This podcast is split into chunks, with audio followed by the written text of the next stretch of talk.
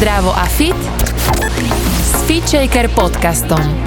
Tento podcast ti prináša virtuálne fitko FitShaker.sk, kde nájdeš stovky videí s profesionálnymi lektormi a fit inšpiráciu v podobe množstva skvelých receptov, článkov a kníh. Ja som Andrea Peňaková a v dnešnej epizóde veľmi rada vítam psychoterapeutku Denisku Zleusku.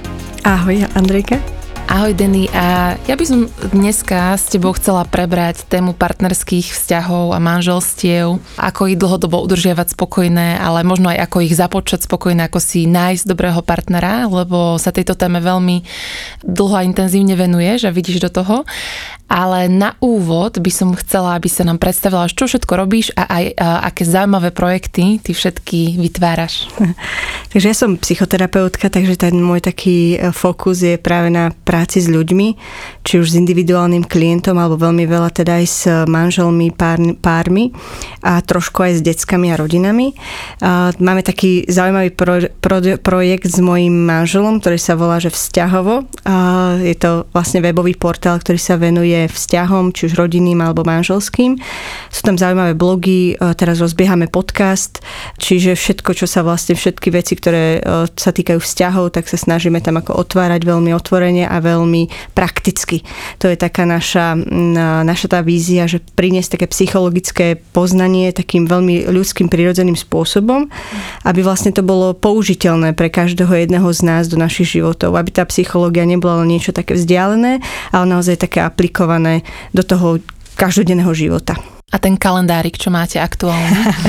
tak, keďže teda chceme priniesť veci naozaj do života, tak máme také dve veci, čo sme vymysleli spolu s mojim mužom. Jedna vec je taká partnerská hra duet, ktorá teda vyslovene buduje, keď sa hráte, hráte a budujete také sedem manželských zručností alebo partnerských zručností. O tom sa možno budeme aj trošku rozprávať dnes. A potom druhá vec, ktorú sme vymysleli práve ako takú reakciu na tento čas, čo žijeme, taký covidiacky a to, čo to vlastne robí s našimi rodinami. Chceli sme nejako, nejako prispieť k tomu, aby nám bolo lepšie spoločne, tak sme vymysleli taký rodinný kalendár, ktorý keď rodiny používajú, tak vlastne budujú návyky šťastných rodín. A on je úplne taký špeci, lebo vôbec nie je viazaný na žiadny rok, ale môžete ho použi- začať používať úplne že aj v júli alebo kedykoľvek. A sú tam rôzne zaujímavé aktivity, sú tam hry, relaxácie, čiže naozaj sa naučí rodina spoločne oddychovať a zároveň sa budujú ako tým, keďže spolu hrajú rôzne hry a súčasťou toho kalendára je mobilná aplikácia pre rodičov, kde je ešte viac hier, relaxácia rôznych takých typov, nápadov, ako budovať vzťahy v rodine a súčasťou toho je teda aj podcast, aj e, rôzne blogy a články, ktoré proste k tomu sú. Čiže to taký balíček naozaj na to, aby sme pomohli rodinám trošku sa štrukturovať v tomto chaose, ktorý tu máme okolo seba a zároveň, e, aby sme si vybudovali v našich rodinách e, také tie rituály šťastných rodín. Rituály teda niečo, čo sa opakuje, čo je užitočné možné e, vlastne medzi sebou mať a na to naozaj dávať taký fokus. Čiže v tom je to také, také krásne, že nemusíme len sa kritizovať a posudzovať a vychovávať, ale môžeme byť spolu dobré. A to je také heslo toho nášho, e, nášho celého projektu, toho vzťahov.sk, že aby nám spolu dobre bolo. Tak ja verím, že obe tie dve veci budú takým nástrojom, aby nám bolo spolu dobre. Myslím si, že do takýchto štrukturovaných aktivít môžu ísť len páry a manželstvá, ktoré o seba stále majú záujem. A pre mňa osobne je ten vzájomný záujem a takéto pojitko dlhodobého vzťahu. Ale povedz mi ty, že čo sú také hlavné kľúče pre zdravé, spokojné, dlhodobé partnerstvo? Ja si myslím, že to kľúčové je vôbec, ako nahliadame na vzťah ako taký, alebo na lásku ako takú že ja tak vychádzam z toho, že láska nie je pocit. Ako pocit je ten bonus, ktorý z toho ide, ale láska je vlastne činnosť, že niečo, ako sa spoločne jeden voči druhému vzťahujeme. Čiže to, čo voči sebe robíme, to je tá láska. Čiže keby sme si dali tú otázku, že kedy sa cítime byť milovaní a spísali by sme si kopec veci, proste, čo k tomu patria, tak to je to, čo vzťah robí vzťahom. To je to, čo vlastne tú lásku zväčšuje, čo ju aj udržuje, čo vlastne udržuje ten vzťah stále živým. Čiže láska sa robí. A to si myslím, že to je také kľúčové, čo si musíme uvedomiť, že to nie je iba to, že sme sa zamilovali, to je úžasná vec, hej, všet, celé telo je bum, proste je to parádne, ale tá láska alebo tá zamilovanosť naozaj tak časom vyprcháva, lebo už nie sme si úplne takí, že nepoznaní, hej, nie je to všetko o tom, že sa objavujeme alebo čokoľvek, ale potom neskôr vlastne potrebujeme naozaj k sebe vykračovať a teda niečo robiť. Čiže nie, nie zaspať na Vavrínoch a potom tak nejak spomínať, že jeda, ako to bolo keď, bol, keď sme sa len spoznali a teraz prečo to tak nemáme. Možno si dajme tú otázku, že čo môžeme dnes urobiť preto, aby znovu sme cítili to, čo sme cítili predtým. Často sa partnery potýkajú s tým, že pre každého znamená to, kedy sa cítia byť milovaný, niečo iné potom sa to vlastne časom stáva veľká práca, že myslieť na to, že ty to máš takto a musím k tebe pristupovať takto a zase ja si žiadam pozornosť mm-hmm. takýmto spôsobom. Čo s tým? To, čo rozprávaš, to je taká tá teória jazykov lásky, možno mm-hmm. to poznáš. Mm-hmm. A čo s tým? Je to proste o tom, že ten druhý je naozaj takou uh, inou krajinou to máte ako keď ja som angličan a ty budeš, ja neviem, Nemec, tak proste ak si chceme porozumieť, potrebujeme, rozum, potrebujeme rozprávať jazykom toho druhého ak sa chce, chceme, aby ten druhý sa cítil byť milovaný, hej, keď, sa, keď to preložíme na tú lásku. Čiže naozaj o čo nám ide? Ide nám o to, že chceme, aby ten druhý bol šťastný spolu s nami, alebo ide nám iba o vlastné pohodlie a pohodu. Čiže e, tomu sa nevyhneme prosto, e, že potrebujeme vnímať toho druhého. Ono aj tá naša hra napríklad je presne o tom, že je to o, o hádankách, že hádame jeden o druhom a učíme sa vlastne rozmýšľať e, myslením toho druhého.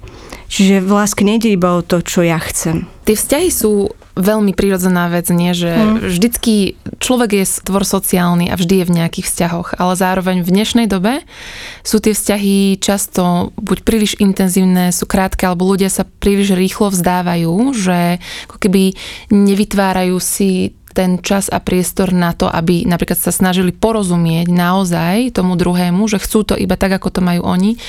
A myslíš si, že sa vzťahovo zmenila tá doba a že ľudia sa teda vzdávajú skôr? Ja si myslím, že celkovo akože spoločnosť, kultúra, história, hej, keď sa tak pozrieme dozadu, tak tie vzťahy partnerské boli často udržiavané aj majetkom alebo udržiavané proste tým, že mali 12 detí a, a rolu a potrebovali proste na prežitie jeden druhého. Dnes úprimne už to nie je úplne tak, že potrebujeme jeden druhého na prežitie.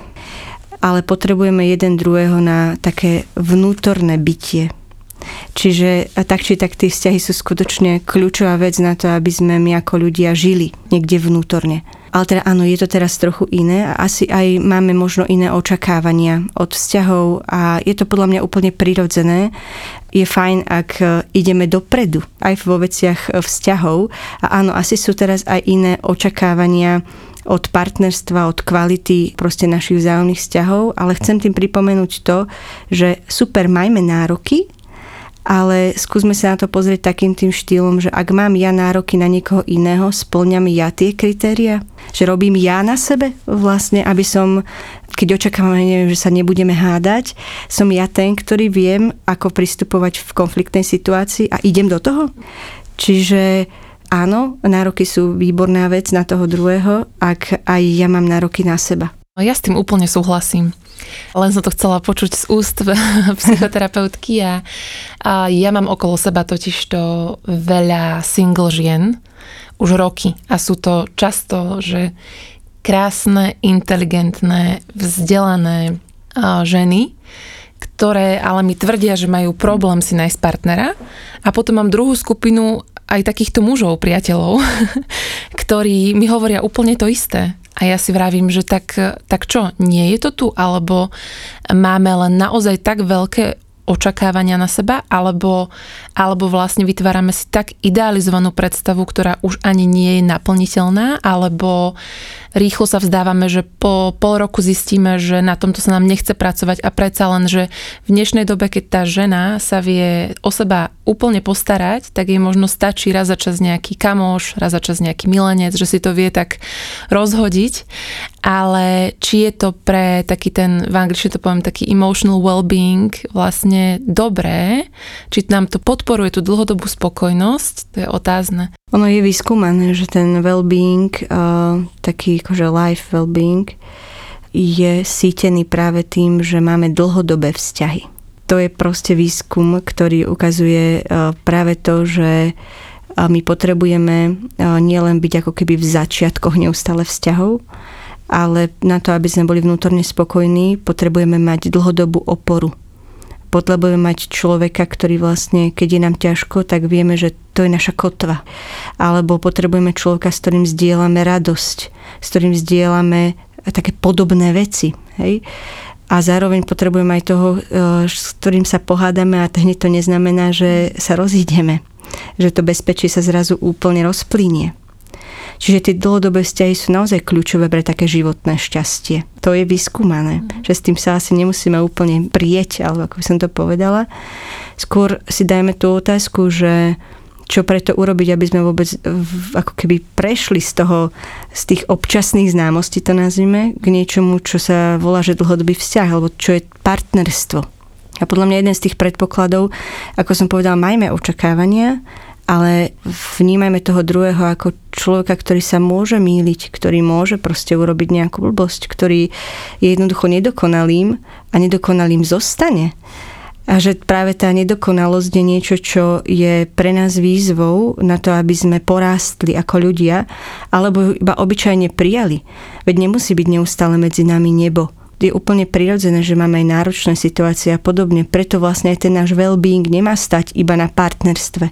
My nemôžeme všetko očakávať od toho druhého, že nás úplne že emočne naplní a, a teraz budeme šťastní, lebo máme toho druhého človeka. Nie, šťastie je široko spektrálnejšie, čiže je fajn si budovať aj priateľstva, aj nejaké hobby, aj partnerstvo, hej, a zároveň pracovať sám na sebe, že to sú také piliere, ktoré je užitočné budovať a vlastne ovplyvňuje to kvalitu našich partnerských vzťahov. Čiže toto je asi také veľmi dôležité v tomto, že naozaj vedieť, že sme nedokonali, nedokonalými zostaneme, a, ale zároveň sa môžeme taký nedokonalí mať rádi. To je taký veľmi vedomý a trpezlivý prístup. Ja vnímam, že mnohí z nás neboli moc vedení dobrým príkladom tej generácie pred nami a pred nami a tak ďalej dozadu. A že tie partnerstvá boli naozaj rôznorodé alebo sa veľmi rýchlo rozišli, rozviedli alebo tam bola veľmi agresívna komunikácia.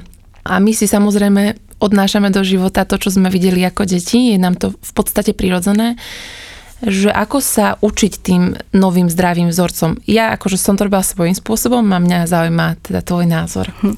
Ono je tak, no, je pravda, že je bližšie košela ako kabát. Že to, čo sme sa naučili v detstve, ako keby je naša zautomatizovaná reakcia. Jednoducho veľakrát sa to opakovalo, naučili sme sa to, ale treba si uvedomiť jednu vec, že už nie sme deti, ale sme dospeláci Čiže tak ako potrebujeme e, vyzrievať, ja neviem, že sme chodili na základu, na stredu, na vysokú a teraz sa ešte špecializujeme v práci a tak ďalej, že tam dáme hrozne veľa energie, keď sa tak zoberieš. Mm. A že takisto vieme zrieť aj v tom, ako sa jeden voči druhému vzťahujeme. Čiže ak sa vrátim úplne na začiatok toho, čo sme si hovorili, ak láska je zručnosť, tak potom aj tá komunikácia je len zručnosť. Čiže to je niečo ako, ako akákoľvek iná vec, hej, že sa niečo učíš hrať na klavíri, tak sa učíš komunikovať. Mm. Len uh, tým, že sa o tom málo rozpráva, že tieto veci sa dajú naučiť, dajú zmeniť, dá sa vlastne v nich rásť, a tak nám to príde také, že jeda, veď každý vie rozprávať ako však ako, ako si to už povieme, alebo hej, mnohí povedia, že sa vedia hádať a keď sa spýtaš druhej polovičky, že ako sa cíti pri tej hádke, no tak dosť mizerne. Čiže naozaj v týchto veciach sa dá rásť a je veľmi dôležité do toho vraziť energiu. Ak chceme mať medzi sebou peknú komunikáciu, tak si povedzme, že OK, že aká je teda moja komunikácia, čo je ten cieľ a ako sa k nemu dostanem. Veľmi pragmaticky, veľmi jednoducho. Ale áno, mnohí z nás sme prežili v detstve možno traumy, alebo možno naozaj agresívnu komunikáciu, alebo si, komunikáciu takú, že sa prestalo rozprávať, hej, na dva týždne, na tri, na mesiac. To, to, je, to nie je zriedkavé, hej. E, alebo sme žili v rodine, kde rodičia boli spolu, lebo mali deti, ale vlastne my sme necítili ako deti, že medzi partnermi je nejaké emočné puto. Hej, že to nie je o tom, že pri sebe stáli. Oni boli spolubývajúci, to nazvime takto. Že naozaj každý ideme z takého rôzneho rodinného zázemia a ak máme takúto bolesť, alebo ak vidíme, že nám to vlastne v tých vzťahoch v tomto hapruje, vieš, tak je fajn možno si nájsť dobrého terapeuta, poriešiť si tie veci, uzdraviť ich, aby sme nemuseli tie vzorce opakovať. Lebo oni sú väčšinou vlastne viditeľné v, v tých vyhrotených situáciách, vtedy človek prosto nabehne na to, čo má naučené, lebo stres ho do toho vlastne ženie. Čiže je fajn, ak, ak ja vidím, že mi to naozaj niekde opakovane stroskotáva, alebo ten druhý partner mi prináša stále tú istú správu, že v tomto sa necíti dobre, tak ako keby nepustíme to len tak von oknom, ale skúsme sa zastaviť a skúsme si to prosto poriešiť naozaj mm, to uzdravenie alebo tá, tá psychoterapia, už sa teším, že to není taký strašek, ako to bolo kedysi, že ľudia prichádzajú a naozaj eh, chcú žiť kvalitnejšie svoj život a hlavne nechcú sa trápiť. Že naozaj uvoľníme sa z toho trápenia práve tým, že niečo pre seba urobíme. Hej, je podľa mňa super neprísť do poradne len keď už je obrovská kríza, ale prísť v podstate ako prevencia. Áno, to je úplne najlepšie. To je úplne výborná vec, že uh, oveľa ťažšie naozaj je to o tom, keď už sú tam naozaj veľké zranenia medzi tými partnermi, alebo aj v nás samých. Že tá prevencia je v, každej, v každom ohľade oveľa efektívnejšia aj lacnejšia. A často vnímam zároveň, že keď už tá kríza je, tak eh, väčšinou jeden z partnerov do tej poradne už ani nechce ísť. A tu je otázka na, na teba, že je dobré zachraňovať každý vzťah, alebo ktorý vzťah stojí za tú záchranu a ktorý už treba pustiť? Ja si myslím, že každý vzťah sa nedá zachrániť. Asi takým najdôležitejším kritériom není množstvo bolesti, ako skôr to také to porekadlo, že kde je vôľa, tam je cesta, kde nie je vôľa, cesta už nie je. Čiže to kľúčové je naozaj to, že či ešte chceme, alebo či nám to stojí za to.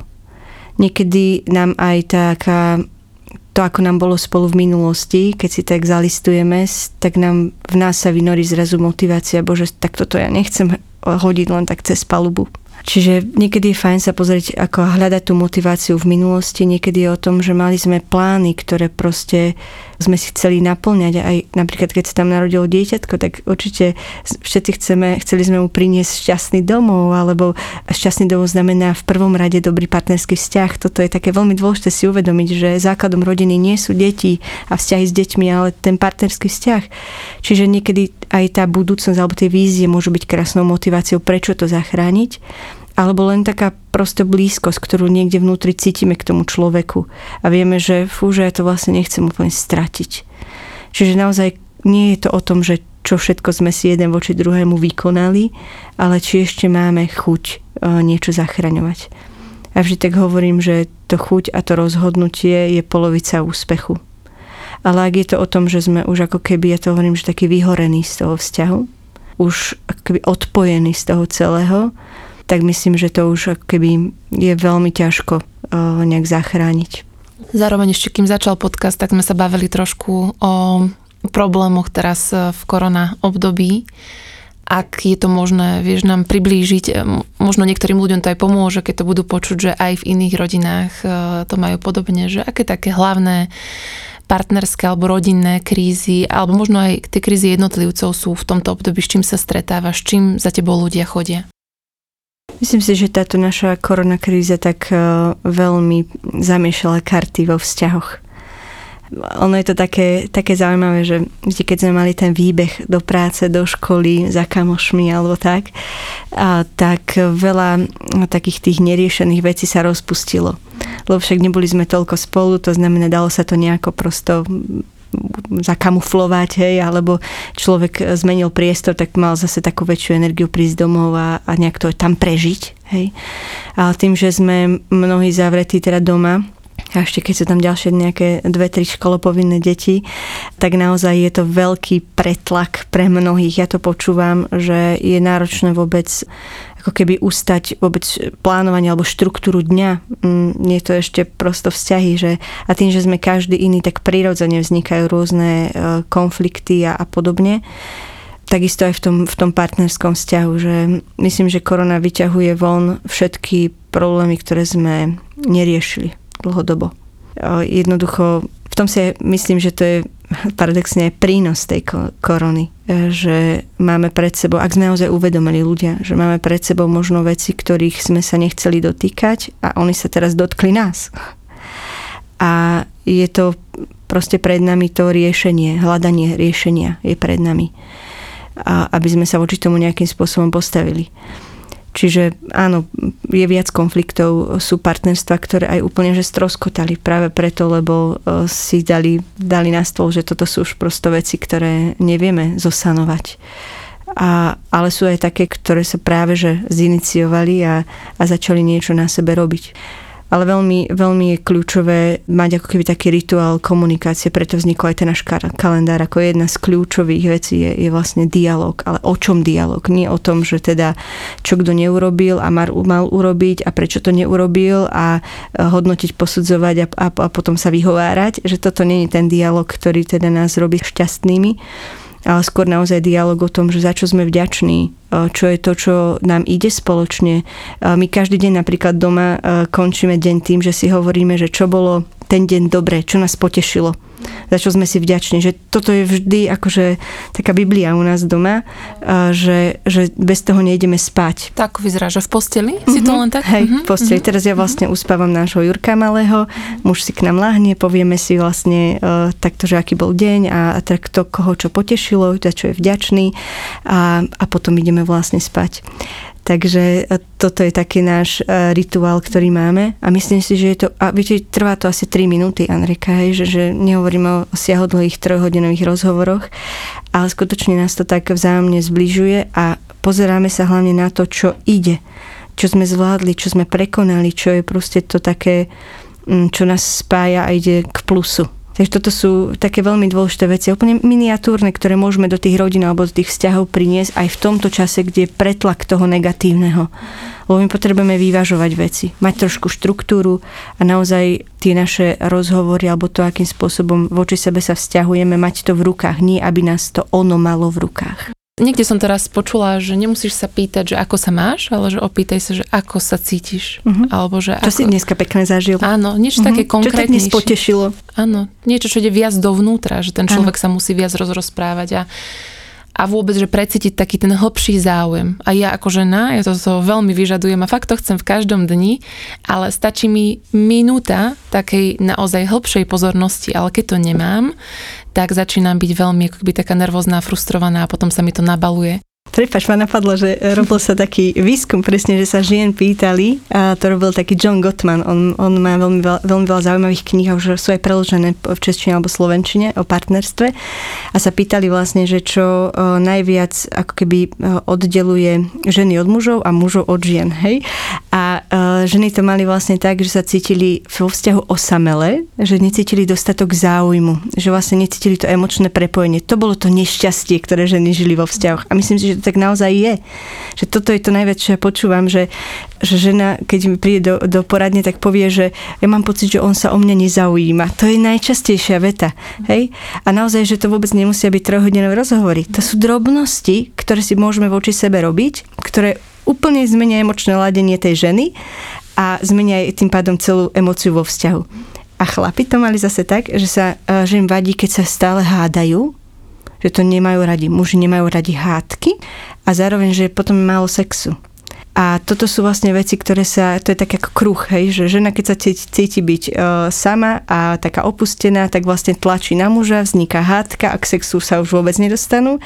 Čiže ako keby stačí možno zmeniť nejaké malé, malé koliesko v tom celom súkolí a veci sa naozaj menia. Mm-hmm. Že teraz sa nebavíme o tom, že máme mať neviem aké dokonalé vzťahy alebo čo, akorát, že môžeme do nich e, dať nejaké malé momenty, drobnosti, ktoré nás spravia šťastnejšími.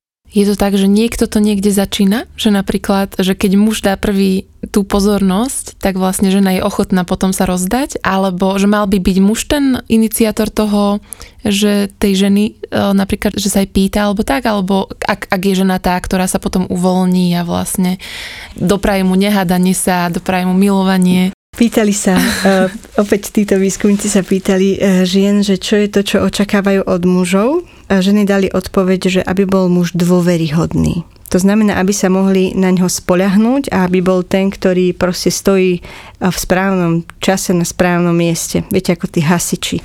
Vieš, že proste že to sú tí obdivohodní muži, ktorí idú do rizika a zachraňujú ľudí.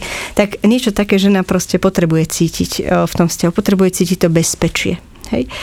A bezpečie nás otvára zároveň ženy pre sexualitu. To je jedno s druhým. A zároveň sa pýtali mužov, že čo, môžu, čo potrebujú, aby ženy voči ním robili, aby sa cítili byť spokojní. A to bolo to, že, že oni potrebujú byť uh, takými tými, že to je môj chlap to je ten, ktorého ja ako keby obdivujem, zliadam knihu, je to, je to ten, ktorého na, na ktorého názore mi záleží, že to nie je len tak hocikto. Hej? Čiže dať mu taký pocit naozaj dôležitosti a jeho miesta v tom vzťahu a pri mne ako pri žene. Čiže možno není otázka, nestojí otázka tak, ako si položila, mm-hmm. že kto má byť prvý, mm-hmm. ako skôr, že skúsme sa na to pozrieť takto. Že ak muži dávajú žene dôveryhodnosť a angažovanosť vo vzťahu, tak e, žena dáva vlastne mužovi uh, taký ten pocit vlastne jedinečnosti alebo toho, že ty si ten môj. Mm-hmm. Hej? Mhm. A to sú také spojené nádoby, že nie, nie, nie, nejde o to, kto je prvý. Áno, a zároveň funguje to tak, že ak jedna strana cíti, že niečo nedostávam, napríklad tú dôveryhodnosť, ale funguje to zároveň aj tak, že ak cítim, že niečo nedostávam, a prestanem očakávať, aby som toto dostávala a vytvárala na to tlak, ale zároveň radšej poskytnem tomu partnerovi to, čo viem, že pre ňoho bude posilňujúce, môže sa stať, že mi začne on tým pádom dávať to, čo ja potrebujem, alebo sa môže stať aj to, že dlhodobo budem niečo dávať a ten partner je tak nevnímavý, že neviem mne vlastne naspäť dať. Som presvedčená, že, že malá zmena v systéme spôsobí vlastne uh, väčšiu zmenu mm-hmm. celkovo, hej. Ale nie je to vždy pravidlo myslím si, že opäť je to o tom, že ak e, partneri stoja pri sebe rovnocenne a vnímajú si svoje pozície v tom, v tom vzťahu a to, že ja nemôžem že pre dobrý vzťah e, není veľmi užitočné zaspať na Vavrínoch alebo nebrať ťa vážne e, toho druhého, hej, tak jednoducho ja viem, že potrebujem byť online, ja to hovorím, že proste byť v tom vzťahu naozaj online. Ja teraz nehovorím, že um, navždy, vždy a v každom momente a neviem čo, že dávať si ťažké bremena na seba, nie. Ale pokiaľ ja počujem, že ten partner mi opakovane niečo hovorí a bez toho, aby musel vôbec vytvoriť tlak, lebo keď už je tlak, už sme zase v tom, že necítim sa byť milovaný, potom sa pohádame a už nemáme sex. Uh, už sme zase v tomto, uh, v tomto koliesku. Hej? Čiže skúsme byť tí, že ktorí sú vnímami možno, možno skôr, než musí nastať ten tlak. Hej, lebo tlak je už veľmi nepríjemná vec, tlak vyvoláva protitlak, hej, a už sme v istom, v istom konflikte medzi sebou alebo tak, že naozaj skúsme si zastávať to miesto v tom vzťahu a byť iba vnímavý a brať toho druhého vážne. Lebo ak ja beriem toho druhého vážne, tak ten, ten druhý sa vlastne cíti byť dôležitý v mojom živote. Hej, keď ťa už neberem vážne, tak to už je vážny problém, to nazvime. že naozaj niekedy sa stáva, že e, radšej bereme vážne kolegov alebo neviem koho, kamarátov a tak ďalej a potom ten blízky človek, ktorý je s vami každý deň, ktorý je okúkaný, ktorý je proste, ktorý je, a to zase toto mi ty rozprávaš, e, tak e, stráca vlastne ako keby v údzokách na hodnote a my sa veľmi rýchlo dokážeme vzdialiť jeden od druhého. Čiže naozaj pracovať vedome s tým, že ten, ja som si tohto človeka vybrala a chcem sa dať ním ovplyvniť. Chcem naozaj, aby aj on mohol formovať môj život, je veľmi dôležitá vec. Myslíš, že je dobré vytvoriť si taký nejaký konkrétny čas, teda určite dobré, ale že v akej intenzite, alebo príde mi veľmi až také nemožné v dnešnom rýchlom tempe, že každý deň nájsť eh, čas na taký hlbší rozhovor, ale nám sa napríklad s partnerom darilo cez prvú vlnu, asi myslím, že toto nás veľmi posilnilo, že tak asi každú nedelu do obeda, že sme tak nič nerobili, nemali sme telefóny zapnuté a naozaj, že sme dali aj trojhodinový rozhovor aj do minulosti, úplne sme čistili veci a vďaka tomu sme sa mohli pohnúť aj ďalej.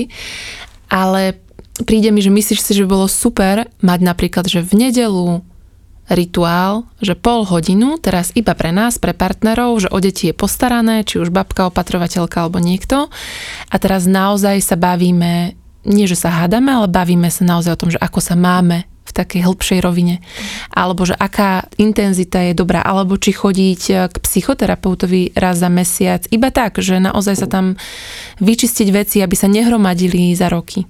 Asi tých e, variant je celkom veľa, že každý si tak nájde to svoje vlastné, ale veľmi dôležité je to, že my potrebujeme venovať čas a energiu tomu vzťahu lebo rastie iba to, kam nejakú energiu dáme, tak to všetci vieme a len to málo robíme. Hej, čiže ak chceme, aby ten vzťah náš napredoval, aby nás naplňal, tak potrebujeme mu venovať čas. Lebo ja často počúvam, že on sa so mnou nerozpráva, hej, že ja by som sa chcela viac a tak ďalej, ale bolo ako keby dokázané výskumne, že není dôležitá taká tá frekvencia alebo častosť ako kvalita. A kvalita znamená, že zdieľame medzi sebou vnútorné veci, nielen technicko-organizačné. Čiže vytvorme si samozrejme ten rituál, urobme si niečo pre seba, aby sme si boli bližší a komunikácia je jedna z tých ciest. Pretože ako náhle sa, sme sa, sa cítime bližší jeden voči druhému, úplne veľmi to uh, vlastne ovplyvňuje taký sexuálny život náš, lebo to je tiež istá forma komunikácie, vyjadrenia sa voči tomu druhému. Je úplne iné, keď sa milujeme, lebo by sme sa mali, alebo lebo treba to nazvime, a iné, keď, keď sme si blízko a chceme si vykročiť v týchto veciach vlastne voči, jeden voči druhému. A mne sa hrozne ľúbi taká jedna veta, to vždy tak hovorím na takých našich workshopoch o tých siedmých zručnostiach partnerského života, že počúvajme tak, aby druhý mal chuť rozprávať a rozprávajme tak, aby druhý mal chuť počúvať. Čiže myslím si, že toto je také jednoduché úplne pravidlo, ktoré z tej komunikácie naozaj urobí prepojenie jeden druhého. Čiže skúsme si to iba zobrať nejak tak k srdcu. Možno my ženy tým, že skúsme rozprávať tak, aby chlap mal chud nás počúvať a neskačme 500 tém dookola. A, a zároveň možno odložme ten telefón, nájdime si ten špeciálny čas, nalejeme si to vínko, poďme na večeru alebo poďme na prechádzku. To nemusí byť nič zložité a naozaj počúvajme sa, venujme sa jeden druhému. A ešte jednu otázku, ktorú som sa vždy chcela spýtať psychoterapeuta, ale už som raz na ňu počula v nejakom zahraničnom podcaste odpoveď, s ktorou ja rezonujem, ale chcem počuť tvoju. že či si do partnerstva nájsť partnera, ktorý je viac podobný alebo viac odlišný. S tým, že vnímam, že tá nejaká základná, základná rovinka je podobná, že nejaké smerovanie alebo vnímanie života je také podobné, ale že na úrovni tej personality, že či je dobré mať niekoho trošku iného alebo niekoho, kto je ako ja. Ja to možno ešte skôr rozviniem ešte trošku ďalej, mm-hmm. že nie, že nie možno na, na, tých, na úrovni tej osobnosti, ale skôr aj zázemia, z ktorého pochádzaš. Lebo my, my nie sme len ako keby súbor tých vlastností, ale naozaj bereme zo sebou celú históriu našu a je tie také tie spôsoby, ako sme žili, keď sme boli deti. Hej? A myslím si, že, že v tých spôsoboch života je užitočnejšie, keď sme si podobní ale na základe tej ako keby úrovni osobnosti je veľmi dôležité, ako sa pozeráme na našu rozdielnosť. Lebo ak je rozdielnosť niečo, čo nás rozdeluje, tak nepoďme do tohto. Ale ak sa pozerám na rozdielnosť ako niečo, čo ma doplňa, čo ma obohacuje, tak to je výborná vec. Hej, lebo keď sa pozriem napríklad na náš vzťah, my sme veľmi podobných uh, takých tých rodinných pomerov. Hej, sme dokonca z rovnakej oblasti Slovenska, hej, čistá náhoda ináč, ale teda OK. Ale zároveň sme osobnostne úplne iní. Môj muž je skôr ten, ktorý je realizátor, ten, ktorý proste a sa pozera na veci na tej úrovni takej, ja to vám, že úroveň chleba s maslom, to znamená realita, hej, tu a teraz. Ja som ten, ktorý sa pozera dopredu, totálny vizionár, hej, má tam kadejaké sny a tak ďalej, ale ja viem, že ja, pot, že ja ho potrebujem k tomu, aby sa moje sny stali skutočnosťou. Hej? A čiže my sa v tomto uh, a doplňame, vedome si strážim svoje vnútro alebo svoj mysel, aby ma to neštvalo, že on nechce so všetkými tými mojimi snami, ale skôr, aby som, si, aby som vypočula jeho názor, lebo ja viem, že on je ten človek, ktorý mi povie, toto a toto už bolo, tak to a takto to dopadlo. A ja viem, že keď ho budem dobre počúvať, ja nevstúpim dvakrát do tej istej rieky Že neurobím dvakrát tú istú chybu napríklad. Hej, alebo neoprem sa o človeka, ktorý ma aj tak potom potopil, lebo on mi dá tú spätnú väzbu. Čiže ak ja, ja sa vedome snažím naozaj zachovať to, to svoje myslenie alebo vnútro, aby som vnímala, že jeho rozdielnosť mňa doplňa. Čiže toto je podľa mňa to kľúčové. Dobre, Dani, a poďme ešte teda na poslednú vec, na takéto chleba s maslom od tvojho muža, že dajme pre ľudí, ktorí nás počúvajú, nejaký konkrétny typ, že čo ešte dnes by mohli urobiť so svojím partnerom, alebo keď partnera nemajú, že čo by mohli urobiť na to, aby prehlbili možnosť väčšej takej cesty k nemu, či už tu je, alebo v budúcnosti tu bude. Vieš dať nejaký taký tip? Takéto typy dáme aj u nás na vzťahové stále. A e, taký posledný, ktorý sme k tomuto dávali teraz, bolo vedome sa usmievajte jeden na druhého. Vždy, keď sa na seba pozrete, pozriete, tak sa usmejte. Nemusíte mať na to žiadny dôvod, ale sa len usmejte. A myslím si, že toto, e, že úsmev je úžasná vec, e, ktorá spája e, jeden druhého. A či už sú to cudzí ľudia úplne že vonku na ulici, teta v obchode alebo prosto šarmantný muž na zastávke a, alebo ten môj doma. Naozaj vyskúšajte to, vyskúšajme si to všetci, že sa dnes budeme vedome usmievať vždy, keď sa na niekoho pozrieme. A bude veľa srandy, uvidíte. Počúvali ste Fit Shaker podcast. Ja som Andrea Peňaková a verím, že sa počujeme aj na budúce.